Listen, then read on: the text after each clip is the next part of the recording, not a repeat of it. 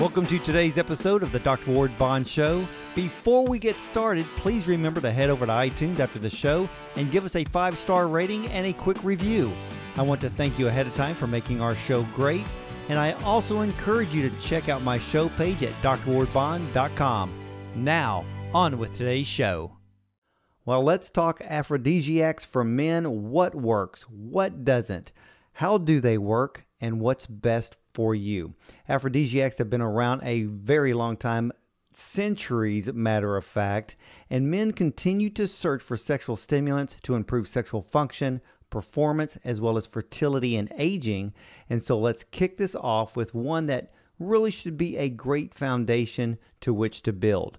Uh, look up the herb maca root, M A C A. This will increase your energy, your stamina, increases sperm count and fertility, increases sexual desire and function, and normalizes hormonal function. The thing about maca is it contains high levels of arginine, which is needed to improve nitric oxide in the bloodstream to create an erection. Uh, arginine is also there to promote to promote uh, sperm count increases as well. This is why maca root is the number one fertility herb. So men, check it out. Normal dose is about a teaspoon every morning. You can mix it in a smoothie or juice, but be aware if you've never tried maca before, you may want to try a half a teaspoon at a time for some men, not all, they consider this a very hot herb, meaning that for some men it could cause irritability or um, I'm not going to say an anger issue, but just be aware that maca really seems to uh, increase uh, that ability in some men, but not all. Just be aware that when you take it, not to be jumping on your your wife or your girlfriend for no reason at all. So maca is the foundation to work from. Number two, we want to look at, as I mentioned from maca, is the amino acid arginine. This has been a mainstay for so long. Very, it's an amino acid. Uh, works great in all men. Does not interfere with any medications at all. Now, if you are dealing with any type of herpes virus, or you have a problem with cold sores on a regular basis, you most likely need to avoid the arginine. But arginine is used to increase the nitric oxide in the bloodstream to create and form an erection. A normal dose of arginine can be anywhere from 1,000 milligrams to 10 grams. If you go to the much higher dose of arginine, be aware that it could cause slight diarrhea in some men. The other thing about arginine is, again, it increases sperm count. If you're increasing fertility or you just want to simply increase sperm count for uh, sexual purposes, this is the amino acid to use. Also, lowers blood pressure. They found out that men who take arginine on a regular basis have better blood pressure readings. It relaxes the blood vessels. It even strengthens the arterial wall. Uh, it's fantastic for kidney function. So if you have reduced kidney function, arginine helps to improve overall kidney function, lowers the blood pressure within the kidneys. So you have an added benefit here. So if you're dealing with high blood pressure, which can also lead to an increase in erectile dysfunction, arginine is the nutrient to use. Now, there's another nutrient called L-citrulline, which has been very popular for the past few years. L-citrulline does the exact same thing as arginine, but it seems to work faster, it's more effective, it bypasses the liver where arginine does not. So you take L-citrulline, it bypasses the liver, goes straight to the kidneys, where the kidneys then convert the L-citrulline into arginine, and instantly you have the use of arginine for sexual function, for fertility, for blood pressure, and also kidney health. So look at those two. I've used both. Uh, I can tell a big difference by taking L-citrulline. It does work uh, more effectively and it does work faster. If you're going to use L-citrulline or even arginine before sex, take it a good hour. Take it two hours before. And just a side note that if you are taking Viagra or Cialis or any of those types of drugs, uh, you will notice that those drugs their performance will increase greatly if you are taking L-citrulline or arginine an hour or two before sex. Because usually with those types of drugs, you do take them an hour prior to sexual activity. Now let's look at some of the herbal compounds. The herbal world has so many aphrodisiacs available for men. Uh, there's one in particular that we don't hear a lot of from South America called Catuaba. That's C A T U A B A. It's a tree bark. Uh, they've learned that it increases sex drive, reduces anxiety, especially guys if you have performance anxiety. Catuaba could be the herb to use. I've used Catuaba. I don't really see a big difference in it, but here's the thing. When you look at multiple herbal companies out there, some herbal companies use cheap herb where others will use high quality herbs. So in a way, it's hard to tell who's making the good stuff, but you do want to, it basically comes down to trial and error and experimenting. But the herb itself, if you look for uh, herbal uh, companies that sell herb in powder form, you may get a better quality of the herb. I do know that Catuaba is available as a powder. So just read the directions if you plan on using it. So again, Catuaba increases sex drive, reduces anxiety, especially for you men who have performance anxiety. Uh, another herb that I absolutely love to me, this is at the top of my list for aphrodisiacs called Muira Puama is from South America. A lot of uh, people in South America will combine Muira Puama with Catuaba. Uh, one reason why I like the Muira so well is because it increases sexual desire within hours. Uh, for some men, you can tell the difference in three hours. Some it may take longer. Uh, they are it's available in liquid extracts, which would be the strongest, in an alcohol extract.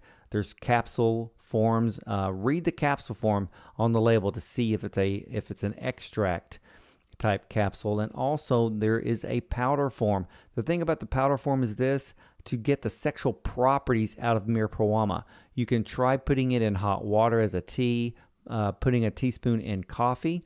Uh, to get the strongest sexual properties from Muira you want to create a liquid extract in alcohol.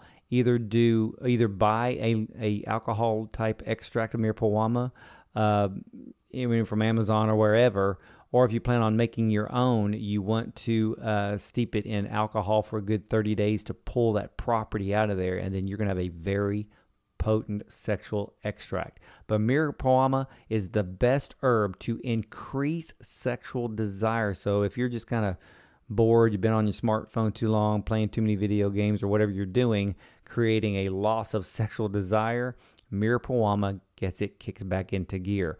Also, it increases blood flow to the genital area and does not increase blood pressure. This is the beauty about Muira Puama. Uh, I'm, go- I'm going to talk about Yohimbe next, but Muira Puama is the opposite of Yohimbe in the fact that it works exactly like Yohimbe, which Yohimbe is known as the herbal Viagra, but so is Muira Puama, but it does not increase your blood pressure. So this is something that is vital for all men. You can take the Muira along with the citrulline or the arginine, even the maca that I've already talked about. So you can definitely combine these herbs together. But Muira is at the top of my list. Uh, quality will determine its potency as well as its function. So some of you may take Muira and say, "Well, I've never felt anything from it." You may have not gotten a very good herb in the first place. I have used this herb, the purest form available, and let me tell you something, it works. I've seen other uh, out there that I've tried, and they don't do anything at all. It's all based on the company and where they're buying their herbs from. Unfortunately, there are companies out there that uh, sell you an herb, and it's not the herb in that capsule that you intended it to be. So be aware of that as well. So it's all trial and error, and try to do your best and trying to find the right one. Again, sometimes simply buying the powder form is the best thing to do. Next one, Yohimbe, like I mentioned. This one, they say it increases sexual desire. I don't really find Yohimbe actually increasing sexual desire, but it does increase sexual function. And believe it or not, Yohimbe was once a prescription and approved by the FDA. So the dose from the FDA was actually 7.4 milligram. That's exactly how much Yohimbe, or what we would call the standardized extract, Yohimbine, that's the dose you actually want. Unfortunately, I've read the reviews on Yohimbine across the internet, and many people who buy Yohimbe state, oh my gosh, it makes my heart race. It makes me jittery. It makes me nervous. It makes me sweat. It makes me feel cold and clammy. Yes, all that is true, but there's a reason why.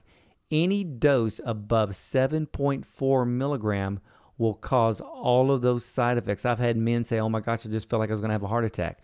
Read the label of your, of your Yohimbe product. I guarantee you that the dose of Yohimbe is going to be from 10 milligram to 25 to 50 as high as a 100 milligram. All those dosages are far above the limit in which they should be. And you also find Yohimbe in a lot of these sports supplements in which uh, people want to lose weight with because Yohimbe supposedly speeds up the thyroid. Now, speeding it up is not necessarily a good thing because you can actually throw the thyroid off of its natural balance. Yohimbe works with body temperature, which is, which is why you can feel cold and clammy one second and feel hot the next. You can feel the heart racing, your pulse increase, and you don't feel good. And some of these higher dosages at 50 to 100 milligrams can last for hours. I mean, even after the the external symptoms wear off, you can deal with another six to eight hours of your heart pumping too hard, too fast. So the dose on yohimbine should be 7.4 milligram or less to still get the actual function that you want without all of the side effects. So keep that in mind. Uh, again, this is known as the original herbal Viagra. This was the herb that was actually used before Viagra, which you had to get a prescription for. Uh, came in a very tiny capsule. Uh, and again, this is an herb sh- that should never be used by anyone with high blood pressure. If you want the same effects of, of Yohimbe without the side effects and without the side effects of increasing blood pressure, again, use the herb Muira Puama. That is considered almost the, the sister herb uh, it's strictly the opposite of Yohimbe, but it will do everything you want it to do and more, and it's a lot safer to use. The next one, this is a little controversial here. Uh, many of you use, uh, some of you pronounce it tribulus or tribulus.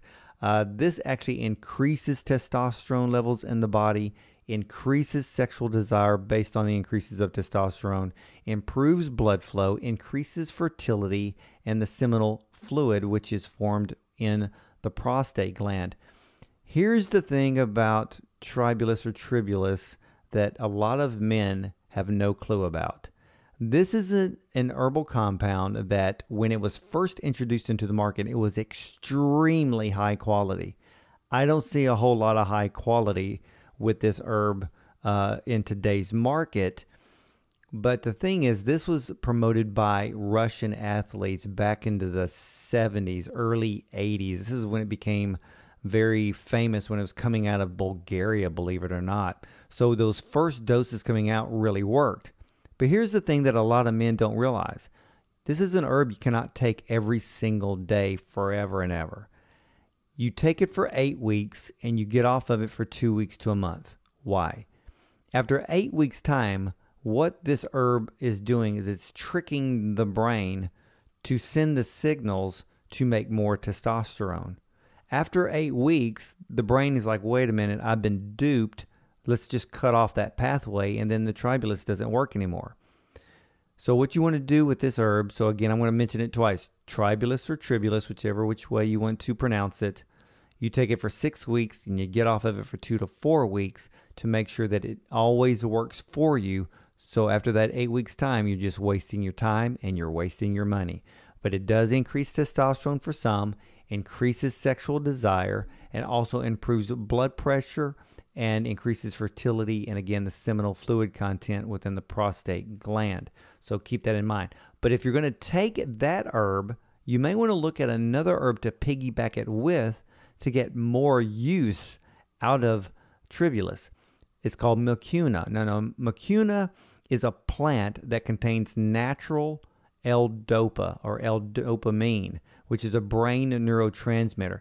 The research on this particular herb is used for Parkinson's disease to help provide natural dopamine to the body without any side effects of using dopamine. Where if you took levodopa, the prescribed dopamines for Parkinson's, those can have a lot of side effects, where mucuna does not. And macuna actually promotes anti-aging. But by combining mucuna with the tribulus, you work it, it works as a great combination of increasing testosterone, and it, makes a great combination uh, if you're working out in the gym because you're maybe let's say you're over the age of 50 and you want to just feel better uh, as you're aging. You want to contain, uh, you want to continue getting stronger in the gym. So Tribulus and mucuna work very well together. Now, the mucuna increases energy. This is something you only want to take in the morning because if you take it in the evening, uh, some people say that you could take it in the evening to reduce stress. You just may want to play with that just to find out for sure. I always take mine in the morning. Increases sexual desire because of the dopamine. Uh, and actually, what it does is by providing more dopamine into the brain, it improves the dopamine pleasure switch, which includes uh, increases for sexual desire, increases for food for some people, uh, increases the ability of wanting to do more hugging and kissing uh, and cuddling, I guess is what you want to call it. So Mucuna works very, very well. It also reduces the levels of stress, which stress can be an indicator of poor sexual function, poor sexual performance. So you look into Mucuna, If you're taking the tribulus, you can combine those together, and it seems to be a one-two punch in the areas of testosterone. Uh, here's another herb, uh, horny goatweed. Uh, some guys like it.